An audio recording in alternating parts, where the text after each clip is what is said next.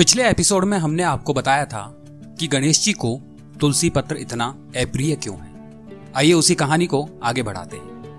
वृंदा ही तुलसी थी, जिसे भगवान गणेश ने असुर से शादी का श्राप दिया था। देवउठनी एकादशी के दिन भगवान विष्णु चार महीने की नींद के बाद जागते हैं। इस दिन से हिंदू धर्म में सभी शुभ कार्यों का आरंभ होता है। इसी के साथ इसी एकादशी के दिन तुलसी और सालिग्राम का विवाह किया जाता है। इसी विवाह में तुलसी, दुल्हन और सालिग्राम दूल्हे बनते हैं। दोनों की शादी मनुष्यों की शादी की तरह धूमधाम से की जाती है। आखिर तुलसी का विवाह एक सालिग्राम नाम के पत्थर से क्यों कराया जाता है? आप सभी के अंतर्मन में बैठे परमात्मा को मैं प्रणाम करता हूँ। दोस्तों, स्वागत है आपका कथा दर्शन में। अगर अभी तक आपने हमारे चैनल को सब्सक्राइब नहीं करा है तो सबसे पहले आप हमारे चैनल को सब्सक्राइब करें। सालिग्राम और तुलसी के विवाह की कथा। दरअसल सालिग्राम कोई और नहीं, बल्कि स्वयं भगवान विष्णु है। पौराणिक कथा के मुताबिक, भगवान शिव के गणेश और कार्तिकेय के अलावा एक और पुत्र थे, जिसका नाम था जलंधर। जलंधर असुर परवर्ती का था। वह खुद को सभी देवताओं से ज़्यादा शक्तिशाली समझता था और देवगण को परेशान करता था। वह बड़ा वीर तथा पराक्रमी था। उसकी वीरता का रहस्य था उसकी पत्नी वृंदा का पतिवर्ता धर्म। उसी के प्रभाव से वह विजयी बना हुआ था। वृंदा का विवाह समुद्र मंथन से उत्पन्न हुए जलंधर नाम के राक्षस से कर दिया गया। वृंदा भगवान विष्णु की भक्त के साथ पतिवर्ता स्त्री भी थी। जब जलंधर युद्ध पर जाने लगे तो वृंदा ने कहा, स्वामी, आप युद्ध पर जा रहे हैं। आप जब तक युद्ध में रहेंगे, मैं पूजा में बैठकर आपकी जीत के लिए अनुष्ठान करूँगी। और जब तक आप वापस नहीं आ जाते, मैं अपना संकल्प नहीं छोड़ूँगी। जलंधर तो युद्ध में चले गए, और वृंदा व्रत का संकल्प लेकर पूजा में बैठ गई। वृंदा के सतीत्व के चलते उसे कोई मार नहीं पाता। यहाँ तक कि देवों के देव महादेव भी जलंधर को पराजित नहीं कर पा रहे थे। भगवान शिव समेत देवताओं ने जलंधर का नाश करने के लिए भगवान विष्णु से प्रार्थना की। उनके व्रत के प्रभाव से देवता भी जलंधर को ना जीत सके।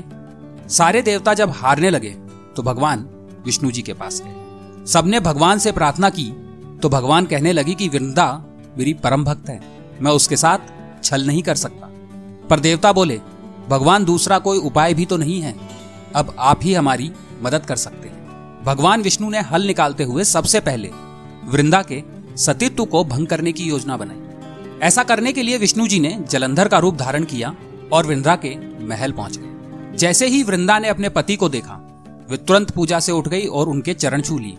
उन्होंने जलंधर का रूप धरकर छल से वृंदा का स्पर्श किया और वृंदा का सतीत्व भंग कर दिया। जब वृंदा की पतिव्रता खत्म हो गई तो जलंधर की ताकत खत्म हो गई। जैसे ही उनका संकल्प टूटा, युद्ध में देवताओं ने जलंधर को मार दिया और उसका सिर काट कर अलग कर दिया। वृंदा का पति जलंधर देवताओं से पराक्रम से युद्ध कर रहा था, लेकिन वृंदा का सत्यत्व निष्ठ होते ही त्रिदेव जलंधर को मारने में सफल हो गए। जैसे ही वृंदा का सत्यत्व भंग हुआ, जलंधर का सिर उनके आँगन में आ गिरा। जब वृंदा ने यह देखा तो क्रोधित होकर जानना चाहा कि फिर जिसे उसने स्पर्श किया है, वह कौन है। सामने साक्षात विष्णु जी खड़े थे। वृंदा को जब भगवान विष्णु की माया का पता चला तो वह क्रोधित हो गई और उन्होंने भगवान विष्णु को काला पत्थर बनने का श्राप दे दिया। जिस प्रकार तुमने छल से मेरा पति वियोग किया है, उसी प्रकार तुम्हारी पत्नी का भी छल पूर्वक हरण होगा। और स्त्री वियोग सहने के लिए तुम भी मृत्यु लोक में जन्म लोगे। वृंदा के शराब से प्रभु श्री राम ने अयोध्या में जन्म लिया और उन्हें सीता वियोग सहना पड़ा।